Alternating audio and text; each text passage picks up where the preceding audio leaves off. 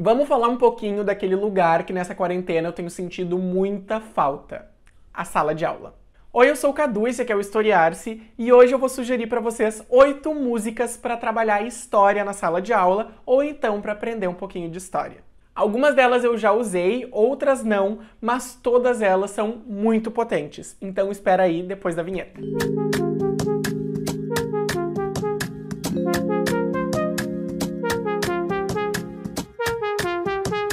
Antes de falar sobre as músicas, é importante dizer que agora o Historiar-se tem um padrim, é uma campanha de financiamento coletivo para poder manter e aprimorar o canal. Vai estar linkado aqui embaixo, então se você quiser e puder, nos apoie ali para nós continuarmos fazendo conteúdo histórico e crítico na internet.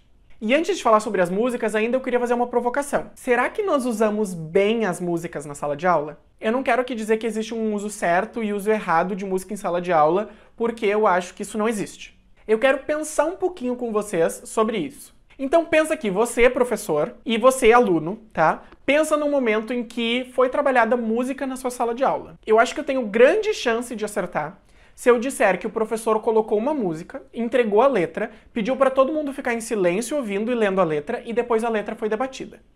Acertei? Será que esse uso da música em sala de aula não é um pouco limitador? Veja bem, a música é apenas a letra dela, então a música é só um poema. Toda a produção da música, tipo notas, arranjo e mais outras coisas que eu não sei dizer porque eu não entendo nada de música, também não fazem parte da música que está sendo escutada? Por que, que então a gente foca só na letra? Se a música é composta de vários outros elementos que escapam a letra dela literal, por que, que a gente tem que ouvir sentado e quieto ela e debater a letra depois? Não existem outras formas de sentir a música em sala de aula para que a gente possa usá-la para debater. Esse próprio arranjo musical não foi criado num contexto específico e não seria interessante debater o surgimento desse contexto específico a partir da música? Além disso, eu acho que professor de história tem uma mania que é por causa da nossa formação de se focar em aspectos econômicos e políticos das coisas. Então, quando a gente traz músicas, a gente traz músicas que falem sobre a economia ou sobre a política daquela sociedade estudada. Por quê?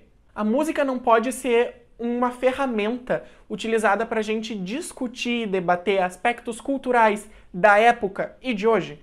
Por exemplo, uma canção dos anos 50 sobre amor romântico não nos permite pensar relações de gênero existentes naquela época, culturais como moda que pode ser citado, ritmo que se escutava na época e comparar todas essas coisas com hoje para pensar continuidades e descontinuidades. Isso não é um trabalho de historiador? Bom, pensando nisso, eu decidi fazer uma abordagem um pouco diferente. Eu pensei em escolher músicas uh, diferentes, assim, não aquelas clichês, para trabalhar com vocês aqui, tá? A primeira música é uma música lindíssima que se chama Duerme Negrito, especialmente quando ela é cantada pela Mercedes Sosa. Essa é uma canção de Niná em que o personagem principal que é o negrito, o negrinho, está ouvindo essa canção para dormir. Ao longo dela se diz que ele tem que dormir porque a mãe dele está trabalhando para trazer comida para ele, está trabalhando para trazer coisas boas para ele, mesmo que essa mãe esteja doente e não esteja recebendo salário. O que configura, evidentemente,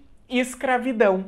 E que forma melhor de debater escravidão do que com uma canção de niná latino-americana que acredita-se que tenha sido criada nessa época e depois passada de boca a boca. Essa música também é muito interessante para comparar com uma música muito famosa que nós temos aqui no Brasil e aí discutir um pouco a questão da memória. Veja bem, tem uma parte da música que se diz: E se o negro não dorme, vem o diabo branco e zaz, come o seu pezinho. Ora, não tem uma música brasileira que a gente possa comparar aqui? Talvez o boi da cara preta? Por que que para uma música escrita por pessoas negras no contexto da escravidão, o diabo é branco? Vejam que essa música então ela pode ser utilizada não só para os anos finais, tá? Já os pequenos podem trabalhar essa música até como forma de entrar em contato com a cultura latino-americana. Bom, a segunda música é Panis et Circenses dos Mutantes. Quando eu usei essa música no sexto ano, eu peguei uma versão ao vivo da Rita Lee, que eu acho que é muito melhor do que a, da original da gravação, e os alunos dão risada, é ótimo. Essa música é muito potente pra gente trabalhar junto com o conteúdo de Roma Antiga na parte da política de pão e circo. Vejam bem, a narrativa tradicional sobre a política de pão e circo é que o Império Romano estaria cedendo à sua população comida, pão, e diversão, circo, para que a população não se revoltasse e ficasse uma paz interna dentro do império. Ora, tem paralelos que a gente pode fazer entre hoje em dia? Existem coisas hoje que talvez distraem a população do que talvez elas devessem saber, conhecer e ficar ligadas? Essa música pode ajudar a debater isso. Veja bem, na narrativa criada por essa música tem um assassinato. Só que ninguém se importa com esse assassinato porque, e aqui eu cito, as pessoas da sala de jantar estão ocupadas em nascer e morrer. Ora, as pessoas da sala de jantar não são justamente as pessoas que comem e se divertem?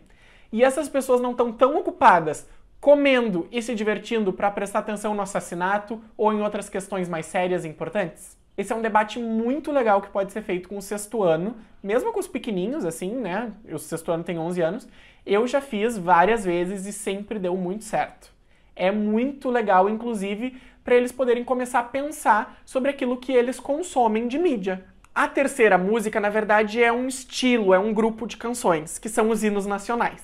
No oitavo ano, por exemplo, eu gosto de trabalhar muitos hinos da França, do Uruguai e do Brasil juntos. Vejam, não é para usar para os alunos conhecerem o hino dos outros países e nem para que eles aprendam a cantar o nosso hino ou o hino do Uruguai. É para pensar como que esses hinos foram criados, em quais contextos. Ou seja, perceber o hino enquanto um artefato cultural criado num contexto específico. E aí pensar por que, que o hino foi escrito dessa forma, por quem ele foi escrito e para quem ele foi escrito. Nisso o próprio ritmo pode auxiliar, porque ele vai variar de país para país, de época para época, e é interessante com isso debater as formações nacionais. Desde os processos de independência até o nacionalismo, podemos debater com o hino.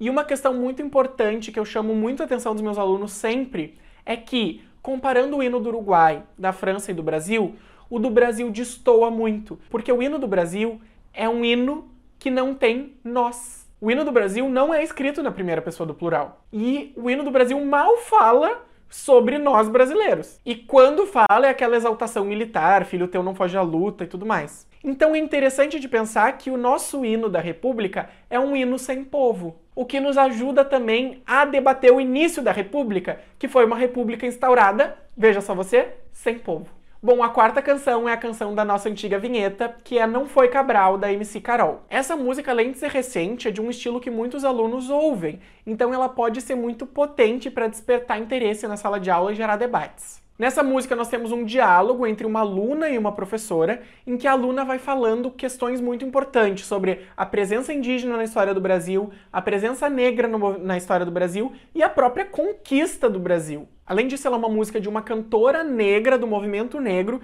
que fala sobre esses sujeitos. Então, no sentido de pensar onde estão negros e indígenas na narrativa histórica e valorizar esses movimentos sociais que existem hoje. Falando da questão ética, já vou para a quinta música, que é uma música que eu já falei em outro vídeo, que é Brasil, da Dalva de Oliveira e do Francisco Alves. Essa música é típica de um certo estilo musical que imperava no Brasil naquela época, e ela é inclusive muito interessante de usar em aula porque os alunos estranham muito, desde o ritmo até a pronúncia das palavras e os agudos muito altos que a Dalva canta. Os alunos estranham, e isso ajuda a debater a música, a comparar a música com hoje. E ainda falando dessa composição da música, é interessante pensar que a gente pode perceber também coisas que eram consideradas chiques de cantar na época. Por exemplo, a Dalva, nessa canção e em várias outras, puxa o R, faz o R, quando ela fala, por exemplo, que o Brasil é o berço, ou então quando ela fala em outra música, errei sim, esse R puxado era marcado, por exemplo, de um estilo de cantar de uma certa época que era considerado fino, importante, na moda. E isso é discutir cultura. E cultura é história. Além disso, essa música vai ter uma narrativa que vai falar do Brasil como um país cheio de maravilhas naturais, um país abençoado por Deus, cristão, e o país do índio civilizado. Então vejam que é uma forma de vender o país para o exterior, porque era muito isso que era feito no período varguista, né, sobretudo no final, como o Brasil das riquezas naturais, o Brasil cristão e abençoado por Deus, e o Brasil do índio civilizado, quer dizer, é o Brasil que cristianiza os seus indígenas. E aí, de uma época muito parecida, a gente pode ir para a sexta música, que é uma marchinha de carnaval cantada até hoje, que é Tomara que Chova, da Emilinha Borba. Uma das coisas mais curiosas dessa música, tá? É que ela tem um videoclipe que pode ser usado em sala de aula. E aí tu pode ver da época moda, penteado, formas de gravar e editar e enfim, que são muito legais também. A questão toda dessa marchinha gira em torno da falta d'água. Falta d'água para limpar, para comer, para tomar banho. E gente, a falta de saneamento básico e água não era uma questão de grande parte da população brasileira até poucas décadas atrás? Na verdade, não é uma questão de grande parte da população brasileira até hoje? E uma música dessas de 1950 não pode nos ajudar a discutir a questão do saneamento básico, do início da ampliação dele nas décadas de 40 e 50 e fazer relações com o saneamento básico hoje? Isso também é história. Nesse ano, inclusive, eu comecei a aula do sexto ano com essa música. A primeira aula do ano eu trabalhei essa música, no sentido deles poderem pensar que uma música ela pode ser uma fonte histórica e que a música ela pode nos contar coisas sobre o que se pensava na época. Então, essa música é um exemplo que dá para ser usado com o sexto ano ou com o nono ano, enfim, para debater uma série de coisas. Avançando um pouco no tempo, a nossa sétima música tá aqui porque a gente não podia deixar de colocar as músicas da ditadura militar. E aí nós temos uma música chamada Pequena Memória para um Tempo Sem Memória, do Gonzaguinha. É uma música muito bonita que fala sobre os anos da repressão da ditadura, mas que deixa um tom de pensar a memória, pensar o depois, mas também um tom de que é importante e necessário lutar por justiça e democracia.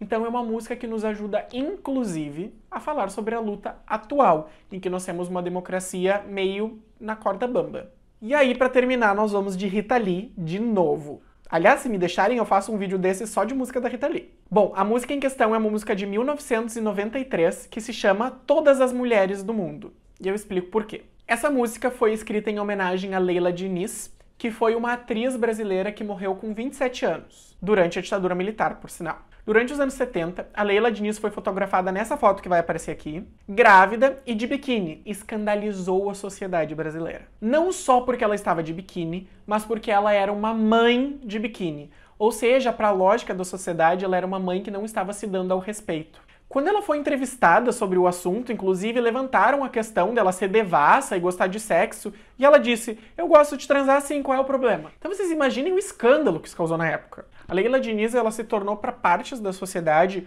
um exemplo da devassidão dos artistas, o que ajudava também o discurso da ditadura militar de dizer que os artistas eram tudo vagabundo, que só queriam transar e usar drogas e tudo mais. Vejam então que esse contexto da Leila Diniz ela nos permite discutir uma série de questões sobre mulheres e gênero no surgimento de uma onda do feminismo aqui no Brasil durante a ditadura. E a Rita Lee escreve essa música Todas as Mulheres do Mundo 20 anos depois do caso, com várias expressões que se dizem e se repetem para as mulheres, como por exemplo que as mulheres só querem é poder, a mulher só quer ser amada, enfim.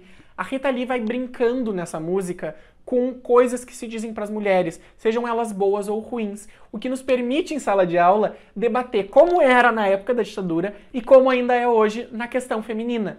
Se se avançou ou não, se tem continuidades ou descontinuidades e tudo mais. E aí o refrão da música é sensacional porque ele diz: toda mulher é meio Leila Diniz. Quer dizer, Toda mulher é meio o que ela quer ser. E aí no final a Rita Lee faz uma lista de nomes de mulheres importantes da história do Brasil. E o final da música inteiro é ela falando os nomes dessas mulheres importantes. Inclusive a mãe dela tá ali também, que eu acho ótimo. Isso ajuda a pensar, gente. Se nós temos tantas mulheres importantes na nossa história, por que, que a gente não fala delas? Por que, que a história das mulheres não está tão presente em sala de aula?